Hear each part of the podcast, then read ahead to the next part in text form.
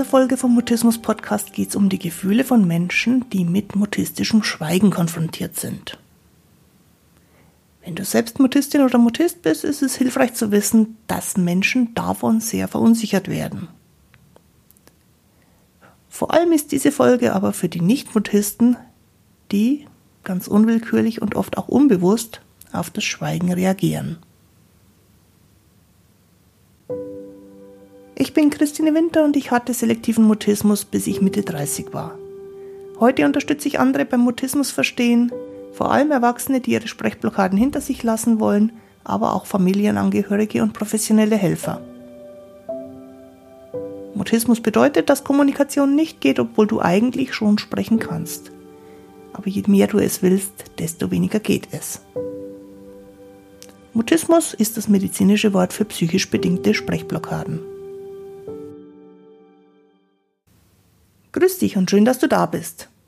In dieser Folge vom Mutismus Podcast reden wir über den Gedanken, aber mit mir kannst du doch reden. Ich bin doch nett und ungefährlich. Und ich schildere drei verschiedene Perspektiven, in denen Menschen im weitesten Sinn beleidigt auf mutistische Blockaden reagieren. Und wie immer versuche ich dabei auch, dir Ideen für den Umgang mit den mutistischen Blockaden zu geben.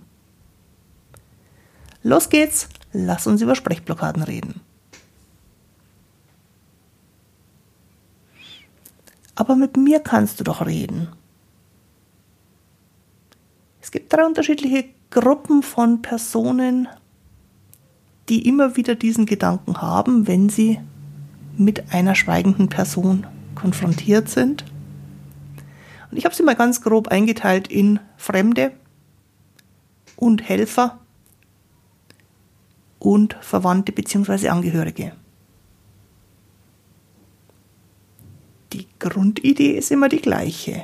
Man denkt sich, wenn man jemandem gegenüber sitzt oder steht, der nicht reagiert, der keinen Kontakt aufbaut, der keine Beziehung ermöglicht. Aber komm, ich bin doch nicht gefährlich. Du kannst doch mit mir reden da steckt dann auch ganz schnell sowas drin von, ich komme damit nicht klar, wenn wir keine Kommunikation aufbauen. Und da steckt das Gefühl dahinter, ich werde unbeholfen, ich werde überfordert, ich fühle mich gestresst, ich werde fast schon panisch, wenn ich keine Reaktion bekomme.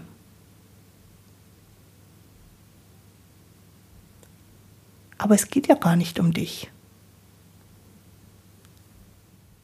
Als Gegenüber von einem mutistischen Menschen geht es, wenn man so will, um euch beide. Aber es geht dabei nicht so sehr darum, dass die mutistische Person dir einen Gefallen tut. Wenn keine Kommunikation möglich ist, dann ist das ja keine Entscheidung der mutistischen Person, mit dir jetzt nicht zu reden.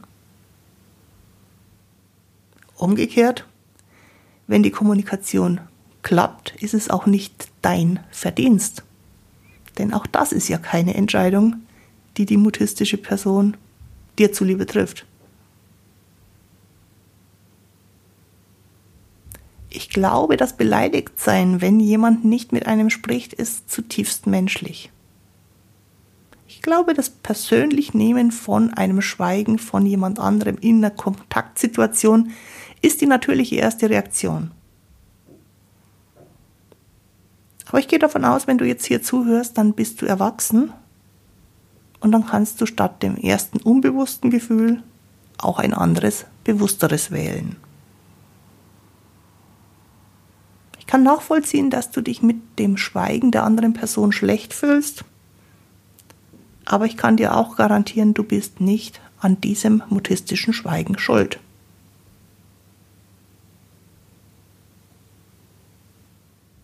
Und in der Situation jetzt gerade, wo es nicht geht, wirst du auch nicht ändern können, dass es jetzt gerade nicht geht. Aber oft ist es so, dass du schon was ändern kannst, bevor die nächste solche Situation kommt damit der Kontakt bei der nächsten Begegnung anders verläuft und im günstigsten Fall dann die Blockade nicht auftritt.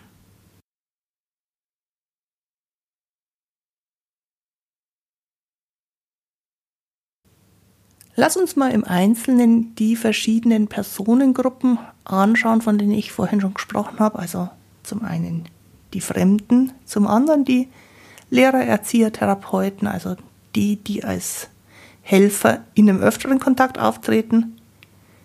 Und als dritte Gruppe möchte ich auch gerne noch die Eltern in diesem Thema auftauchen lassen. Bei den Fremden muss man ja zunächst mal sagen, eine Begegnung mit einer fremden Person, die nur einmal stattfindet, kannst du im Anschluss vergessen. Und es ist völlig egal, wie die gelaufen ist.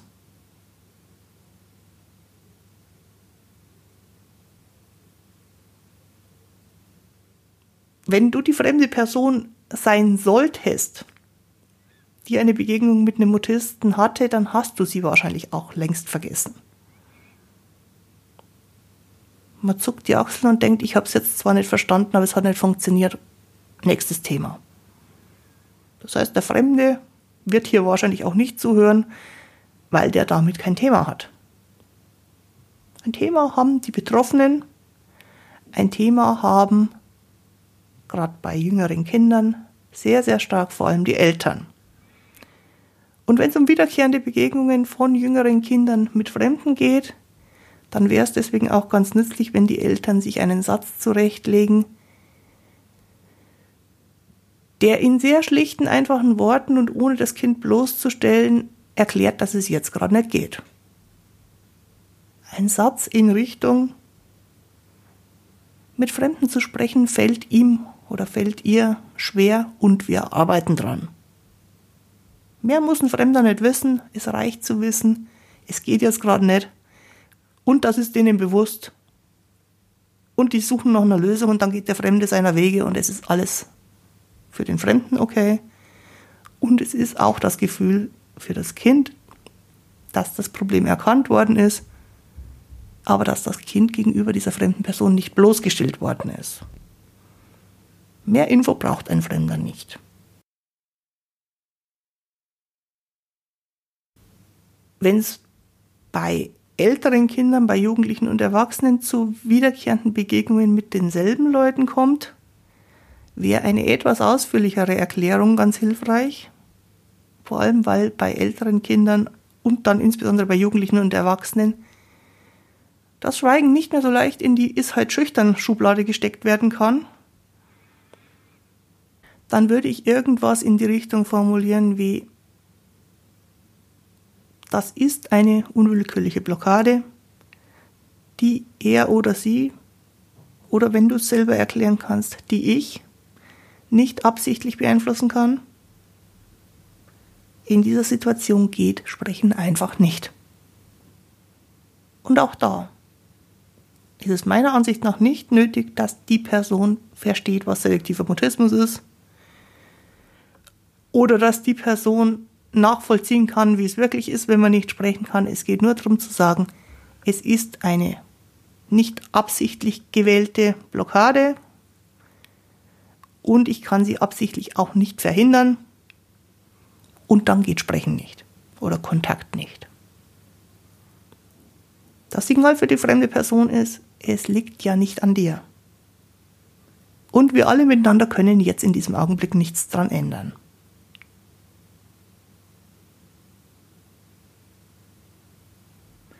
Wenn es um Lehrer, um Erzieher, um Therapeuten, um Ärzte, um alle diese Helfer geht, die regelmäßig auftauchen, dann verunsichern diese regelmäßigen Begegnungen die Helferperson wesentlich mehr als eine einmalige Begegnung einen Fremden verunsichert. Und ein ganz, ganz wichtiger Punkt ist, du kannst auch bei diesen Leuten nicht voraussetzen, dass die sich unter dem Wort Mutismus oder unter dem Störungsbild selektiver Mutismus irgendwas vorstellen können. Nicht mal bei den Therapeuten und Ärzten. Auch Menschen, die pädagogisch oder medizinisch ausgebildet sind, reagieren zuallererst mal als Mensch. Und zwar bevor das bewusste Denken überhaupt einsetzt. Und im günstigsten Fall reagieren sie dann im zweiten Anlauf als Profi. Das allererste, was diesen Menschen genauso wie jedem anderen Menschen passiert, ist, dass sie Angst kriegen, wenn sie keinen Kontakt herstellen können, so wie sie das sonst gewohnt sind. Die würden dir das so nicht sagen, aber das Gefühl, das da entsteht, ist Angst. Und wenn die Situation länger anhält, dann fühlen sich diese Menschen ganz unbewusst und unwillkürlich auch bestraft. Weil es sich wie eine Bestrafung anfühlt, wenn einem jemand konsequent gegenüber schweigt.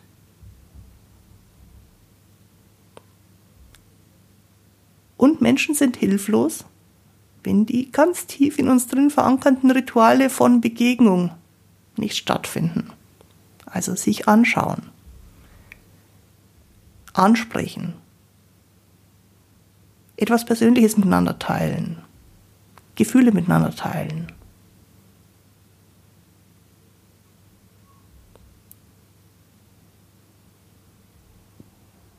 Diese emotionale Reaktion auf die ganz ungewöhnliche Begegnungssituation ist normal und ich glaube, man kann sie auch nicht abstellen. Ich kann jedenfalls für meine Person sagen, ich kann sie nicht abstellen. Und das, obwohl ich sehr genau weiß, was Mutismus ist und wie sich Mutismus für den Mutisten anfühlt. Die zutiefst menschliche Reaktion auf diesen Nichtkontakt ist Rückzug und Selbstzweifel. Und deswegen ist wichtig im zweiten Schritt für Lehrer, Erzieher und Therapeuten, dass die verstehen, es ist keine willentliche Entscheidung, auch dann nicht, wenn von außen betrachtet die Person, die da gerade schweigt, durchaus sehr stur aussieht oder provozierend wirkt auf einen selber oder einschüchternd wirkt.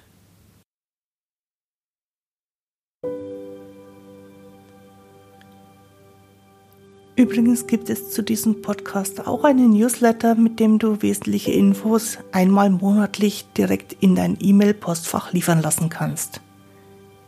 Trag dazu deine E-Mail-Adresse ein auf christinewinter.de-mutismus-podcast.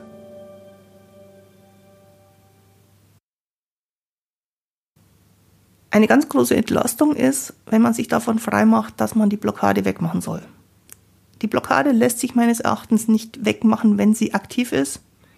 Und deswegen ist die Aufgabe für Therapeuten oder Lehrer oder Erzieher oder aller anderen Helfer nicht, in der Blockadesituation die Blockade wegzumachen. Genauso wie man sagen könnte, es ist auch nicht die Aufgabe der mutistischen Person, dem Profi-Helfer angenehme Gefühle zu machen. Und wenn diese beiden Erwartungen weg sind, dass die Blockade jetzt verschwinden soll oder dass der Profi-Helfer vom Klienten angenehme Gefühle kriegt, dann ist da ganz, ganz viel Erwartungsdruck raus. Die Aufgabe für den Profi, wie ich sie verstehe, ist eine Form von Begegnung zu schaffen, die möglichst erst gar keine Blockade auslöst. Weil wenn keine Blockade da ist, dann muss auch keiner beleidigt oder verunsichert reagieren oder sich hinterher Gedanken darüber machen, warum das jetzt so schrecklich schiefgegangen ist.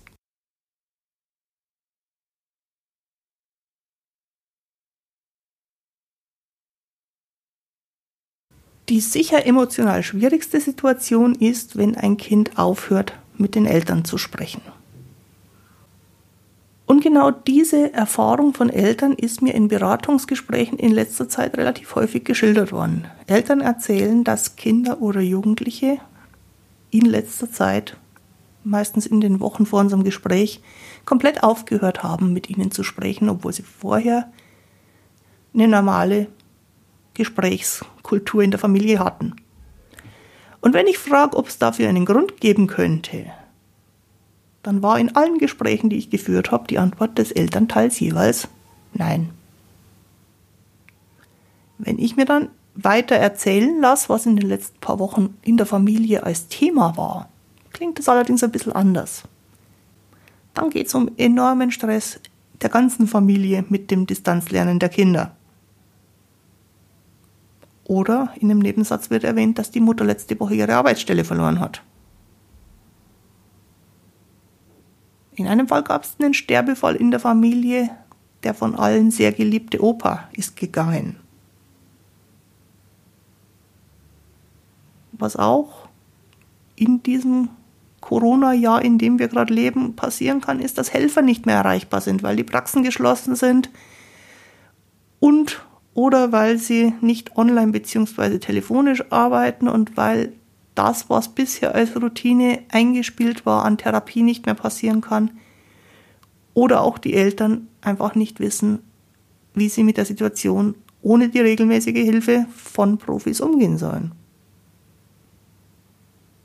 Und nicht zu unterschätzen, da sitzt eine Familie seit etlichen Wochen auf engstem Raum aufeinander und in einem Fall, der mir geschildert wurde, ist dann auch noch eine Quarantäneanordnung für ein Familienmitglied dazugekommen. Das heißt, das eine Familienmitglied musste noch isoliert werden von den anderen Familienmitgliedern. In all diesen Fällen, die mir geschildert worden sind, war die ganze Familie unter einem enormen Stress.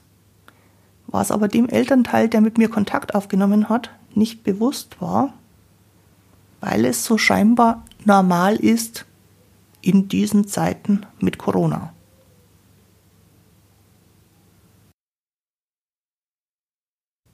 Noch etwas war in diesen Gesprächen mit den Elternteilen sehr interessant. Wenn ich gefragt habe, wie es in den Familien gerade so läuft, dann kam irgendwann im längeren Verlauf des Gesprächs sowas wie, gestern früh haben wir im Bett lang gekuschelt und da hat sie mir dann erzählt, was sie geträumt hat. Oder anderes Gespräch, wenn wir dann am Abend zusammensitzen, dann lacht er und macht Scherze mit uns. Nochmal anderes Gespräch. Wir haben kürzlich zusammen gekocht und dann gemeinsam gegessen und danach hat sie gesagt, wie lecker das Essen war und dass es schön war, gemeinsam zu kochen.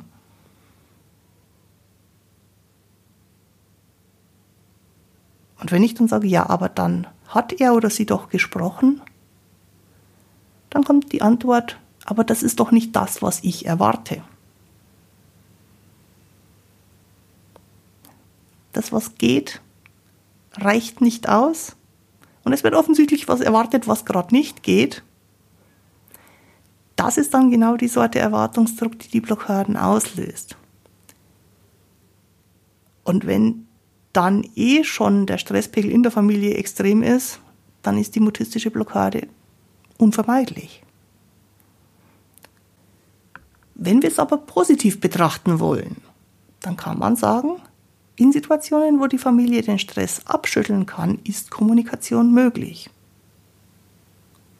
Beim Kuscheln im Bett, beim Blödeln am Spieleabend, beim gemeinsamen Kochen und Essen. Die Kommunikation, die da möglich ist, ist allerdings viel weniger als sonst. Sie ist eingeschränkter.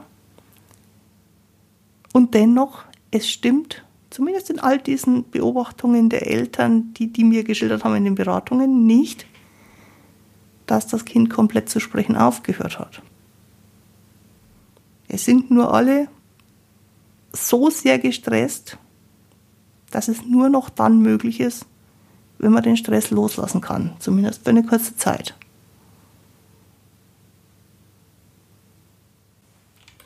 Zusammengefasst kann man für die heutige Folge sagen, wenn es eine einmalige Begegnung ist von jemandem mit einer fremden Person, dann wird die fremde Person es relativ schnell vergessen und man kann es dann selber auch gleich vergessen. Das Leben geht weiter. Es ist nichts Schlimmes passiert. Wenn die Situation mit der gleichen Person wiederkehrend ist, dann wäre ein Hinweis, dass das erwartete Verhalten jetzt gerade nicht geht, für diese Person in dieser Begegnung sehr, sehr hilfreich. Wenn wir über Profihelfer, also Pädagogen, medizinisch gebildete Personen oder ähnliches reden, dann sollte sich der Profi nicht auf die Blockaden konzentrieren, sondern in allererster Linie darauf, in Zukunft keine Blockade auszulösen. Denn nur dann kann der Helfer helfen. Profis und Eltern sollten sich klar machen, dass die eigene heftige Reaktion mit Unsicherheit, mit Angst, mit Selbstzweifel, mit Hilflosigkeit normal ist, wenn so eine Beziehung nicht wie erwartet aufgebaut werden kann. Und insbesondere die Eltern, aber auch alle anderen können ihren eigenen Stresslevel und auch ihre eigenen Erwartungen an die Situation hinterfragen. Und weil das mit Hilfe von jemand Außenstehenden wesentlich besser funktioniert, wäre ein entspannendes Gespräch mit einer anderen Person vielleicht in vielen Situationen eine gute Idee.